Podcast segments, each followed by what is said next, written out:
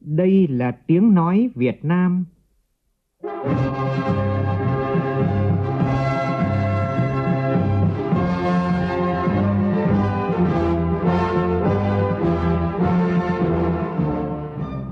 là tiếng nói Việt Nam, phát thanh từ Hà Nội, thủ đô nước Cộng hòa xã hội chủ nghĩa Việt Nam.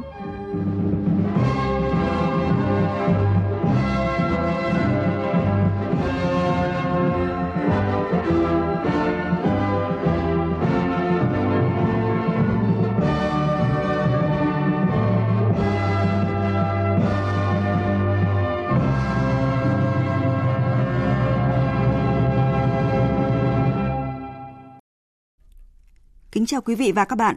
Mời quý vị và các bạn nghe chương trình Thời sự sáng Chủ nhật của Đài Tiếng Nói Việt Nam. Chương trình có những nội dung đáng chú ý sau đây.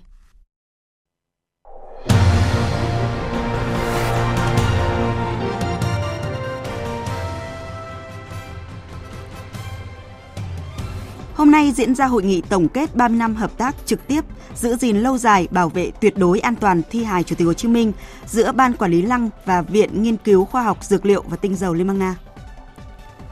Dự kiến tháng 9 tới sẽ trình Bộ Chính trị xem xét có ý kiến về chủ trương đầu tư dự án đường sắt tốc độ cao trên trục Bắc Nam. Thành phố Hồ Chí Minh sẵn sàng kích hoạt lại bệnh viện giã chiến 3 tầng số 13 khi số ca Covid nặng gia tăng. Đội tuyển xe tăng Việt Nam bắt đầu thi đấu với các đội mạnh tại Hội thao quân sự quốc tế Army Games năm 2022 diễn ra tại Liên bang Nga. Nga cảnh báo có thể chấm dứt quan hệ với Mỹ nếu nước này coi Nga là quốc gia tài trợ khủng bố. Trong khi đó, Mỹ vừa công bố chiến lược mới ở châu Phi với mục tiêu không nhượng bộ Nga và Trung Quốc. Biên tập viên Đài Tiếng nói Việt Nam có bình luận về nội dung này.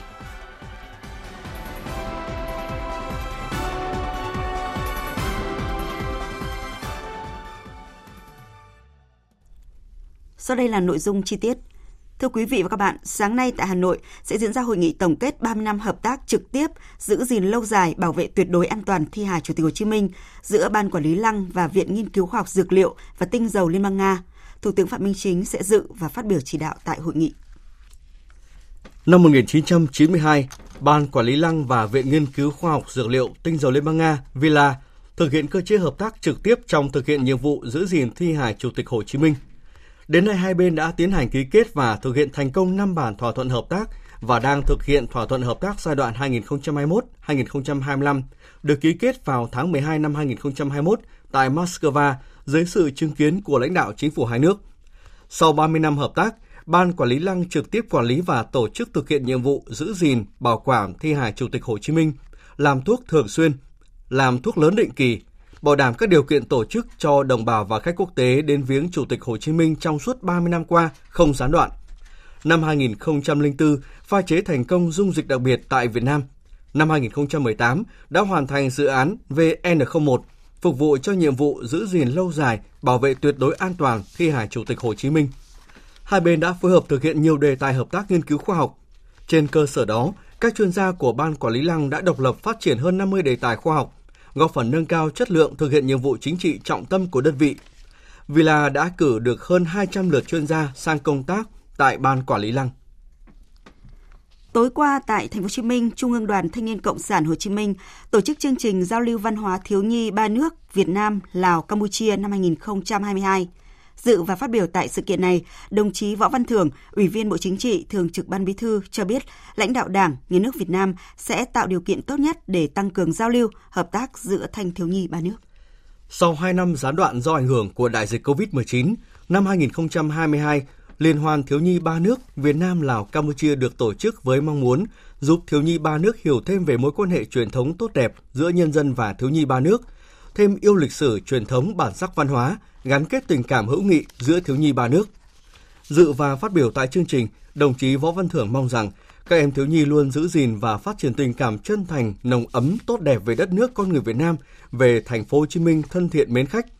Bên cạnh đó, các em thiếu nhi tham gia liên hoan lần này sẽ trở thành những vị đại sứ, tiếp tục vun đắp và phát huy hơn nữa mối quan hệ hữu nghị đặc biệt giữa ba nước. Đồng chí Võ Văn Thưởng cũng khẳng định, lãnh đạo Đảng, Nhà nước Việt Nam sẽ tạo điều kiện tốt nhất để tăng cường giao lưu hợp tác giữa thanh thiếu nhi ba nước. Bộ Giao thông Vận tải vừa có báo cáo gửi Ban chỉ đạo các công trình dự án quan trọng quốc gia trọng điểm ngành giao thông vận tải. Trong báo cáo, Bộ Giao thông Vận tải cho biết dự kiến tháng 9 tới sẽ trình Bộ Chính trị xem xét có ý kiến về chủ trương đầu tư dự án đường sắt tốc độ cao trên trục Bắc Nam. Thông tin như sau. Báo cáo cho biết từ năm 2005 đến nay, Bộ Giao thông Vận tải đã triển khai nhiều nghiên cứu về tuyến đường sắt tốc độ cao này. Năm 2009, báo cáo nghiên cứu tiền khả thi dự án đã được Hội đồng Thẩm định Nhà nước thông qua và Bộ Chính trị tán thành về chủ trương đầu tư nhưng chưa được Quốc hội thông qua tại kỳ họp tháng 5 năm 2010. Thời gian qua, thực hiện nghị quyết của Ban chấp hành Trung ương và chỉ đạo của Thủ tướng Chính phủ, Bộ Giao thông Vận tải đã giả soát cập nhật bổ sung hoàn thiện báo cáo nghiên cứu tiền khả thi dự án. Quá trình nghiên cứu, Bộ Giao thông Vận tải đã tổ chức nhiều hội nghị hội thảo lấy ý kiến của các cơ quan chuyên gia nhà khoa học và đã thống nhất bằng văn bản với 20 địa phương có dự án đi qua. Bộ Giao thông Vận tải cũng đã tổ chức lấy ý kiến các bộ ban ngành liên quan.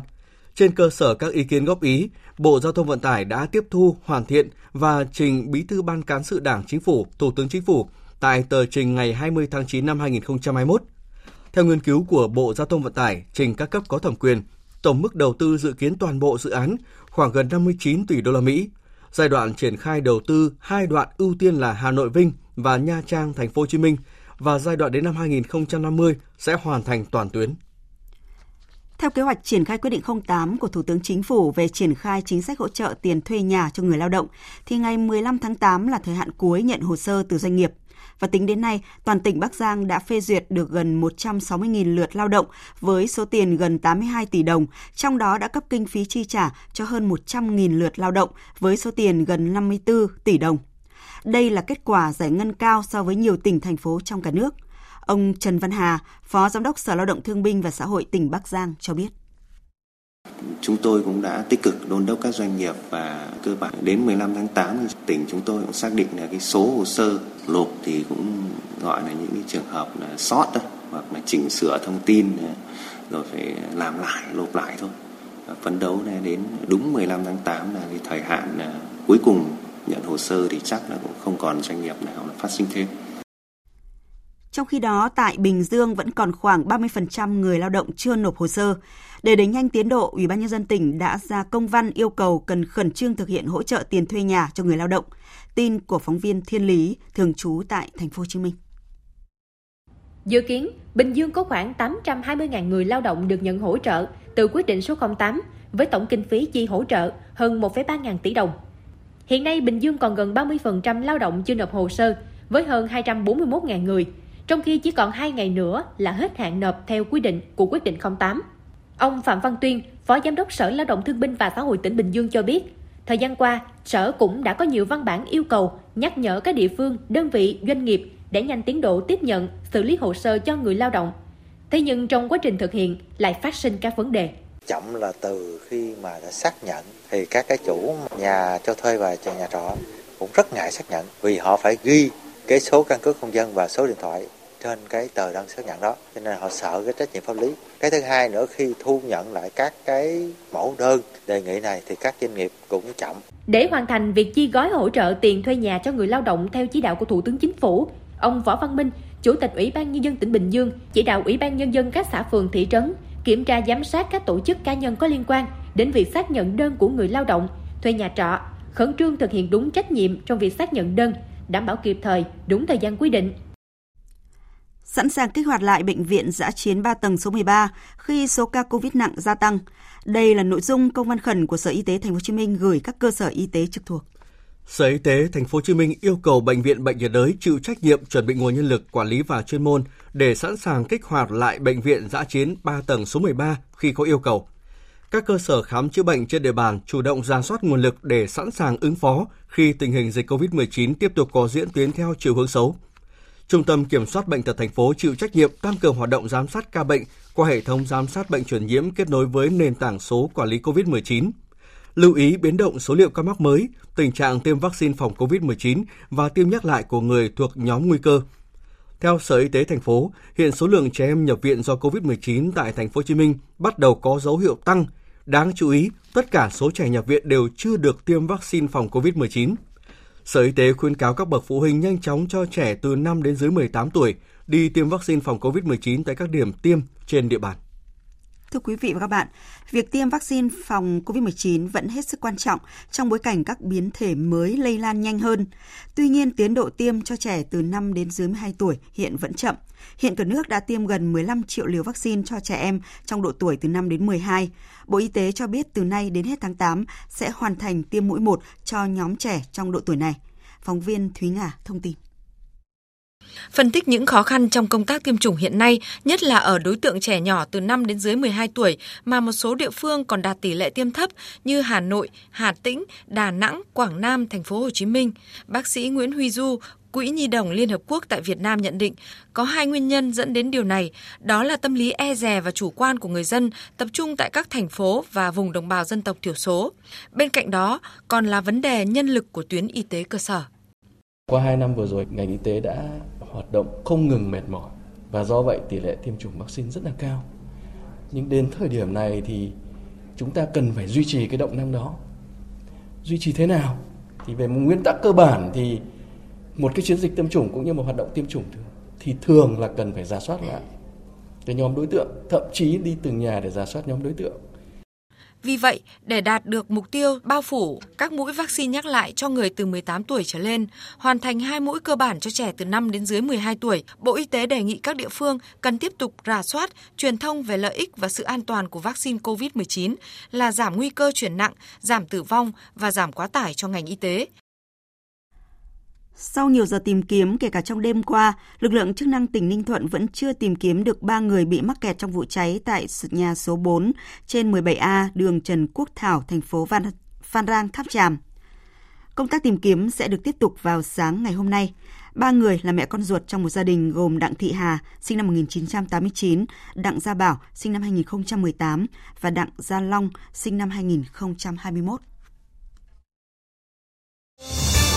Thời sự VOV nhanh, tin cậy, hấp dẫn.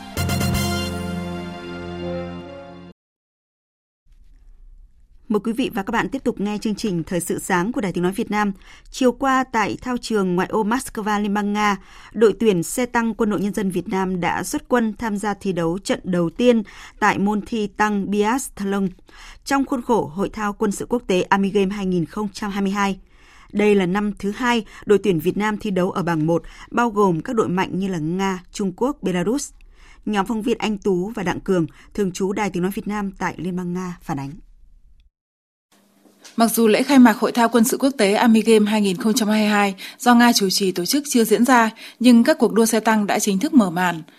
Kíp xe số 1 của đội tuyển xe tăng Việt Nam đã tham gia thi đấu ở lượt 2 bảng 1, vòng loại – vòng thi đấu đơn cùng các đội tuyển Venezuela, Uzbekistan và Kazakhstan. Theo bốc thăm, đội tuyển Việt Nam năm nay sử dụng xe tăng màu xanh nước biển để tham gia môn thi tăng biathlon. Đua xe tăng là nội dung quan trọng, thu hút nhiều sự chú ý nhất và năm nay cũng không là ngoại lệ. Đông đảo bà con trong cộng đồng người Việt Nam đang sinh sống và học tập tại Liên bang Nga đã đến thao trường Alamino ở ngoại ô Moscow để xem các trận thi đấu, gieo hò, cổ vũ cho đội tuyển Việt Nam. Việt Nam vô địch, Việt Nam chiến thắng bạn Tạ Văn Thưởng, nghiên cứu sinh năm thứ hai, trường Đại học Tổng hợp Liên bang Uran ở thành phố Ekaterinburg, cách Moscow một quãng đường bằng từ Hà Nội vào thành phố Hồ Chí Minh cũng có mặt tại thao trường để được trực tiếp chứng kiến những màn tranh tải sống động của các chiến sĩ xe tăng Việt Nam. Năm nay em mới có dịp được ờ, đến đây để trải nghiệm thực tế không khí ở đây. Thì lần đầu tiên được tận mắt chứng kiến những ờ, chàng ờ, chiến sĩ của quân đội nhân dân Việt Nam được thi đấu tranh tài với các bạn bè quốc tế tại đây và mang hình ảnh của bộ đội Vô ra thế giới. Cảm giác ở đây thì uh, trước mắt là nó thật sống động. Ví dụ như uh, mình có thể nghe những tiếng pháo mà họ bắn từ uh, những cỗ xe tăng rất chi là sống động, uh, rất khác so với trên màn hình mình cảm nhận thứ hai là không khí mà tại một đất nước nga xa xôi mà có những con người như này màu cờ đỏ sao vàng thì em cảm thấy vinh dự và tự hào Bà Đỗ Thị Hồng Hạnh, năm nay gần 70 tuổi, từ Việt Nam sang thăm con, đã rất xúc động được hòa mình cùng bà con trong cộng đồng người Việt Nam trên khán đài để cổ vũ cho đội tuyển Việt Nam. Nhân dịp này Phương lại rất là vinh dự được uh, dự cái chương trình uh, xe tăng của Việt Nam. Thì đồng chí rất phấn khởi và rất là tự hào Cô mong cho Việt Nam chiến thắng, chiến thắng, chiến thắng. Sau 3 vòng thi, với tổng quãng đường là 12 km, vượt qua hơn 10 chướng ngại vật, kíp số 1 đội xe tăng Việt Nam đã về đích với thành tích 34 phút 53 giây, tiêu diệt 4 trên 5 mục tiêu. Với kết quả này, đội tuyển Việt Nam tạm xếp thứ 5 trên 6 đội, còn 4 đội chưa thi. Theo lịch, ngày 16 và 20 tháng 8, kíp xe số 2 và số 3 của đội tuyển xe tăng Việt Nam sẽ tiếp tục thi đấu vòng loại. Tính tổng kết quả thi đấu vòng loại của 3 kíp xe sẽ quyết định đội nào nằm trong số 8 đội vào đua tiếp sức trong vòng bán kết. Chuyển sang thông tin quốc tế đáng chú ý khác, Cộng hòa Séc, quốc gia đang giữ chức Chủ tịch luân phiên của Liên minh châu Âu, đã ủng hộ lời kêu gọi từ một số quốc gia thành viên về lệnh cấm thị thực đối với công dân Nga trong toàn khối. Hải Đăng, phóng viên Đài tiếng nói Việt Nam thường trú tại Séc thông tin. Trong một tuyên bố ngày 13 tháng 8, Bộ trưởng Ngoại giao Séc Jan Lipaski nhấn mạnh Cộng hòa Séc cùng với Estonia, Latvia và Litva sẽ đặt những hạn chế cứng rắn đối với thị thực đi lại và làm việc cho công dân Nga. Một loạt các hạn chế như vậy đối với công dân Nga sẽ là một sự leo thang lớn và dẫn tới sự chia rẽ như thời kỳ chiến tranh lạnh nhằm cô lập Nga khỏi phương Tây. Các lệnh cấm đi lại cho đến nay tập trung vào các quan chức cao nhất của Nga hoặc các nhà tài phiệt của nước này đang kiểm soát ngành công nghiệp. Trong một diễn biến liên quan, Thủ tướng Đức Olaf Scholz đã thể hiện ý định không ủng hộ quyết định này trước khi cuộc họp của các ngoại trưởng của khối diễn ra vào cuối tháng này. Ông cho rằng một biện pháp như vậy ở toàn châu Âu là không phù hợp. Nga đã bắt đầu cung cấp khí đốt bổ sung cho Hungary. Quốc vụ Khanh về quan hệ đối thoại, đối ngoại của Hungary, ông Tamás Messer cho biết, chính phủ Hungary có nhiệm vụ đảm bảo nguồn cung cấp khí đốt tự nhiên an toàn cho đất nước và chúng tôi đang đáp ứng được nhiệm vụ này. Trong khi đó, hãng tin RIA của Nga xác nhận tập đoàn Gazprom đã bắt đầu cung cấp khí đốt bổ sung cho Hungary thông qua tuyến đường ống dòng chảy Thổ Nhĩ Kỳ với khối lượng cao hơn hợp đồng đã ký kết. Theo ông, khối lượng bổ sung hàng ngày sẽ lên tới 2,6 triệu mét khối cho đến cuối tháng 8 và các bên đang đàm phán về lịch trình cho tháng 9. Trước đó, chính phủ Hungary hồi tháng 7 đã ban bố tình trạng khẩn cấp trong lĩnh vực năng lượng. Trong một diễn biến khác, Nga cảnh báo có thể chấm dứt quan hệ với Mỹ nếu nước này coi Nga là quốc gia tài trợ khủng bố. Phía Nga cho biết nếu Quốc hội Mỹ thông qua tuyên bố Nga là quốc gia bảo trợ cho chủ nghĩa khủng bố thì hậu quả là quan hệ ngoại giao song phương có thể bị hạ thấp hoặc thậm chí tan vỡ. Trước đó hồi cuối tháng 7, Thượng viện Mỹ đã nhất trí thông qua một nghị quyết không ràng buộc kêu gọi tuyên bố Nga là quốc gia bảo trợ khủng bố. Trong một phiên họp toàn thể khẩn cấp, Hạ viện theo đề nghị của Tổng thống, Quốc hội Ai Cập đã thông qua một cuộc cải tổ nội các mở rộng với 13 bộ trưởng mới. Ngọc Thạch, phóng viên Đài tiếng nói Việt Nam thường trú tại Ai Cập đưa tin. Đây là lần sửa đổi đầu tiên trong gần 3 năm qua trong chính phủ Ai Cập. Các bộ trưởng mới gồm Bộ Sản xuất Quân sự, Thủy lợi, Y tế, Giáo dục, Nhập cư, Du lịch, Cổ vật, Thương mại, Công nghiệp, Hàng không dân dụng, Nhân lực, Văn hóa, Phát triển địa phương và Kinh doanh công cộng. Các bộ trưởng mới dự kiến sẽ tuyên thệ nhậm chức vào Chủ nhật ngày 14 tháng 8. Quyết định cải tổ nội các này nhằm phát triển hiệu quả hoạt động của chính phủ trong một số vấn đề nội bộ và bên ngoài quan trọng, góp phần bảo vệ lợi ích của đất nước, các dịch vụ phục vụ cho người dân. Thưa quý vị và các bạn, ngồi trên một chiếc taxi không người lái giờ đây đã không còn là câu chuyện xa lạ ở Trung Quốc. Thâm Quyến là thành phố mới nhất đã đưa ra quy định mới cho phép xe tự lái đã đăng ký được lăn bánh trên đường, miễn là có một tài xế giám sát an toàn. Đây là bước đi giúp tăng tốc giấc mơ về xe không người lái của Trung Quốc. Biên tập viên Vũ Anh Tuấn tổng hợp thông tin. Trên một con phố sầm uất ở thành phố Thâm Quyến, Trung Quốc, chiếc taxi di chuyển hết sức mượt mà giữa giao thông hỗn loạn mà không cần người lái. Đây là một trong hàng trăm chiếc taxi không người lái được trang bị hàng loạt cảm biến tiên tiến của công ty khởi nghiệp mang tên Khởi hành Nguyên Nhung. Xe taxi không di chuyển cho đến khi tất cả cửa được đóng hoàn toàn và hành khách đã thắt dây an toàn, trong khi hệ thống định vị tự động bật sử dụng kết nối Internet 5G để nhận dữ liệu về môi trường xung quanh và kết nối với camera phát hiện chuyển động. Chiếc xe di chuyển, thay đổi tốc độ hoặc dừng lại dựa trên cơ sở dữ liệu lớn thu thập được. Tính đến nay, hãng khởi hành Nguyên Nhung đã thực hiện hơn 50.000 chuyến đưa đón khách bằng taxi không người lái. Ông Châu Quang, giám đốc điều hành công ty công nghệ tự lái khởi hành Nguyên Nhung cho biết. Điều này tác động đáng kể đến ngành công nghiệp ô tô. Chúng tôi có thể thực hiện các hoạt động thử nghiệm, cho phép chúng tôi tham gia nhiều hơn, có nhiều dữ liệu hơn để xây dựng các thuật toán của mình nhanh hơn. Ngoài thâm quyến, một số thành phố khác như Quảng Châu, Bắc Kinh, Vũ Hán cũng đã cho phép mô hình taxi không người lái hoạt động trên một phạm vi hạn chế dưới sự cho phép của chính quyền địa phương.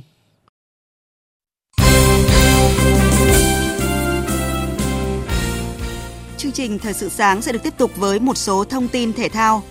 Tại vòng 12 V-League 2022 diễn ra vào tối qua, câu lạc bộ Sài Gòn tiếp tục rơi vào khủng hoảng khi thất bại 1-2 trước Bình Dương. Trận thua này khiến Sài Gòn FC ở cuối bảng xếp hạng với 7 điểm. Trong khi đó, trên sân vận động Thiên Trường tỉnh Nam Định, Sông Lam Nghệ An vươn lên nhì bảng sau chiến thắng 1-0 trước Nam Định. Tại vòng 2 giải ngoại hạng Anh, trước một đối thủ bị đánh giá là yếu hơn là Bournemouth, Man City đã dễ dàng hạ gục đối thủ với tỷ số 4-0. Kết quả các trận đấu khác, Arsenal có chiến thắng thuyết phục 4-2 trước Leicester City. Trên sân nhà, Aston Villa giành chiến thắng 2-1 trước Everton. Trong khi Southampton có trận hòa hai đều trước Leeds. Tỷ số hòa không bàn thắng là kết quả của hai trận đấu Wolverhampton gặp Fulham và Brighton trước Newcastle City. Nhưng bế bát nhất là câu lạc bộ lừng danh Manchester United trong trận đấu muộn, MU nhận thất bại trước Brentford với tỷ số 0-4. Đây đã là trận thua thứ hai liên tiếp ngay đầu mùa giải của MU, đẩy đội này xuống vị trí bét bảng xếp hạng, lần đầu tiên kể từ khi giải bóng đá cao nhất của Anh đổi tên thành giải ngoại hạng Anh từ năm 1992. Quý vị và các bạn đang nghe chương trình Thời sự sáng của Đài Tiếng Nói Việt Nam. Thưa quý vị và các bạn, trong tuần, Ngoại trưởng Mỹ Antony Blinken đã công bố tài liệu chiến lược mới cho châu Phi tại thủ đô của Nam Phi trong khuôn khổ chuyến thăm ba nước châu Phi gồm Nam Phi, Cộng hòa Dân chủ Congo và Rwanda. Đây là chuyến thăm châu Phi lần thứ ba của ông Blinken trong vòng chưa đầy một năm qua, diễn ra chưa đầy hai tuần sau khi Ngoại trưởng Nga Sergei Lavrov thăm châu Phi với cáo buộc Mỹ, phương Tây đang can thiệp vào các vấn đề của châu lục. Có thể nói chuyến đi này một mặt cho thấy sự sốt ruột của Mỹ, nhưng một mặt cũng thể hiện sự nghiêm túc của Mỹ với những điều chỉnh chính sách mới nhằm giành lại lợi thế trước hai đối thủ là Nga và Trung Quốc. Mời quý vị và các bạn nghe bình luận của biên tập viên Hồ Điệp. Không thể phủ nhận rằng châu Phi luôn chiếm vị trí quan trọng trong chính sách đối ngoại của các cường quốc, trong đó có Mỹ. Nhìn lại chính sách đối ngoại của Mỹ đối với châu Phi kể từ sau khi kết thúc chiến tranh lạnh đến nay, có thể thấy Mỹ đã đưa ra không ít sáng kiến chiến lược đối với châu lục này. Trong đó phải kể đến đạo luật tăng cường và cơ hội cho châu Phi dưới thời Tổng thống Clinton, sáng kiến thành lập Bộ Chỉ huy quân đội Mỹ ở châu Phi dưới thời Tổng thống Bush, chiến lược thúc đẩy thịnh vượng an ninh ổn định cho châu Phi của Tổng thống Trump hay chiến lược đối với khu vực châu Phi cận Sahara vừa được chính quyền ông Biden công bố. Tuy nhiên, chừng đó là chưa đủ để Mỹ gây ảnh hưởng đáng kể trong quan hệ với các nước châu Phi. Việc có tới 44 quốc gia châu Phi không đồng ý loại bỏ Nga ra khỏi Hội đồng Nhân quyền Liên Hợp Quốc trong cuộc bỏ phiếu ngày 7 tháng 4 vừa qua. Việc các dự án lớn nhỏ của Trung Quốc liên tục rót vào châu Phi những thập kỷ gần đây là những ví dụ cho thấy ảnh hưởng lớn mạnh của Nga và Trung Quốc ở châu Phi đã thực sự trở thành một mối đe dọa với Mỹ mà nếu không cẩn thận Mỹ sẽ bị bỏ lại phía sau. Ở một góc nhìn khác, chiến lược châu Phi mới được Washington đưa ra trong bối cảnh Mỹ được cho là tụt hậu so với Nga và Trung Quốc tại lục địa đen. Trung Quốc đã đầu tư hàng tỷ đô la vào các dự án xây dựng cơ sở hạ tầng, sử dụng tiềm lực kinh tế để thúc đẩy lợi ích an ninh. Nga thời gian gần đây cũng đã nhanh chóng vun đắp mối quan hệ trên khắp lục địa với việc cử các phái đoàn cấp cao đến châu Phi. Rõ ràng trong bối cảnh cạnh tranh địa chính trị gai gắt giữa Nga, Trung Quốc và Mỹ, chuyến đi này một mặt cho thấy sự sốt ruột của Washington, nhưng một mặt cũng thể hiện cả sự nghiêm túc của Mỹ trong quyết tâm không nhượng bộ Nga và Trung Quốc ở địa bàn nóng bỏng này. Ngay trước thềm chuyến đi của Ngoại trưởng Mỹ Blinken, chính quyền Tổng thống Biden đã công bố kế hoạch tổ chức hội nghị thượng đỉnh Mỹ-châu Phi lần thứ hai vào tháng 12 tới việc Tổng thống Biden bắt đầu thực hiện cách tiếp cận thực dụng gắn chính sách với cam kết tài chính cụ thể với châu Phi là những ví dụ cho thấy Mỹ quyết tâm trở lại châu Phi. Nói cách khác, thông qua chiến lược mới với châu Phi, Mỹ muốn khẳng định vị thế toàn cầu của mình, chứng minh Washington đủ năng lực để can dự với tất cả các khu vực trọng yếu trên thế giới. Nhưng để tăng tốc hiện diện hơn nữa ở châu Phi, Mỹ buộc phải có những bước đi táo bạo và quyết liệt thực tế hơn – việc chính quyền của Tổng thống Biden đưa ra những thông điệp nhưng Mỹ sẽ không bắt ai phải chọn bên hay là coi các quốc gia châu Phi như những đối tác bình đẳng chính là một sự điều chỉnh chiến lược quan trọng để thích nghi với bối cảnh cạnh tranh địa chính trị hiện nay. Quyết tâm của chính quyền Tổng thống Biden là rất lớn, tuy nhiên việc tạo vị thế mới trong quan hệ với châu Phi lúc này không chỉ cần quyết tâm mà cần có thực tâm, có nguồn lực và một chính sách nhất quán. Rõ ràng con đường Mỹ trở lại và củng cố ảnh hưởng ở châu Phi có thành công hay không còn phụ thuộc vào cách Mỹ biến các cam kết thành hành động thực tế. Quý vị và các bạn vừa nghe bình luận của biên tập viên Đài Tiếng Nói Việt Nam nhan đề Mỹ công bố chiến lược mới ở châu Phi, quyết không nhượng bộ Nga và Trung Quốc. Dự báo thời tiết Bắc Bộ và khu vực Hà Nội có mây, có mưa rào và rông rải rác, gió nhẹ. Trong mưa rông có khả năng xảy ra lốc xét và gió giật mạnh. Nhiệt độ từ 23 đến 34 độ, có nơi trên 34 độ. Khu vực từ Thanh Hóa đến Thừa Thiên Huế có mây ngày nắng, chiều tối và đêm có mưa rào và rông vài nơi, gió nhẹ. Trong mưa rông có khả năng xảy ra lốc xét và gió giật mạnh. Nhiệt độ từ 25 đến 34 độ, có nơi trên 34 độ. Khu vực từ Đà Nẵng đến Bình Thuận có mây ngày nắng, chiều tối và đêm có mưa rào và rông vài nơi, phía Bắc gió nhẹ, phía Nam gió Tây Nam cấp 2, cấp 3. Trong mưa rông có khả năng xảy ra lốc xét và gió giật mạnh, nhiệt độ từ 25 đến 35 độ. Tây Nguyên và Nam Bộ có mây ngày nắng, chiều tối và tối có mưa rào và rông rải rác, đêm có mưa rào và rông vài nơi, gió nhẹ. Trong mưa rông có khả năng xảy ra lốc xét và gió giật mạnh, nhiệt độ từ 20 đến 31 độ, có nơi trên 31 độ. Dự báo thời tiết biển, Bắc Vịnh Bắc Bộ có mưa rào và rông rải rác, trong mưa rông có khả năng xảy ra lốc xoáy và gió giật mạnh. Tầm nhìn xa trên 10 km, giảm xuống còn 4 đến 10 km trong mưa, gió nam đến đông nam cấp 3 cấp 4. Nam Vịnh Bắc Bộ, vùng biển từ Cà Mau đến Kiên Giang, vùng biển từ Bình Thuận đến Cà Mau có mưa rào và rông vài nơi, tầm nhìn xa trên 10 km, gió nam đến tây nam cấp 3 cấp 4. Vùng biển từ Quảng Trị đến Quảng Ngãi, vùng biển từ Bình Định đến Ninh Thuận không mưa, tầm nhìn xa trên 10 km, gió nhẹ. Khu vực Bắc và giữa Biển Đông, khu vực quần đảo Hoàng Sa thuộc thành phố Đà Nẵng, có mưa rào rải rác và có nơi có rông. Trong mưa rông có khả năng xảy ra lốc xoáy và gió giật mạnh. Tầm nhìn xa trên 10 km, giảm xuống còn 4 đến 10 km trong mưa, gió nhẹ. Khu vực giữa Biển Đông có mưa rào và rông rải rác. Trong mưa rông có khả năng xảy ra lốc xoáy và gió giật mạnh. Tầm nhìn xa trên 10 km, giảm xuống còn 4 đến 10 km trong mưa, gió nhẹ. Khu vực quần đảo Trường Sa thuộc tỉnh Khánh Hòa và Vịnh Thái Lan, khu vực Nam Biển Đông có mưa rào và rông vài nơi, tầm nhìn xa trên 10 km, gió Tây đến Tây Nam cấp 3, cấp 4.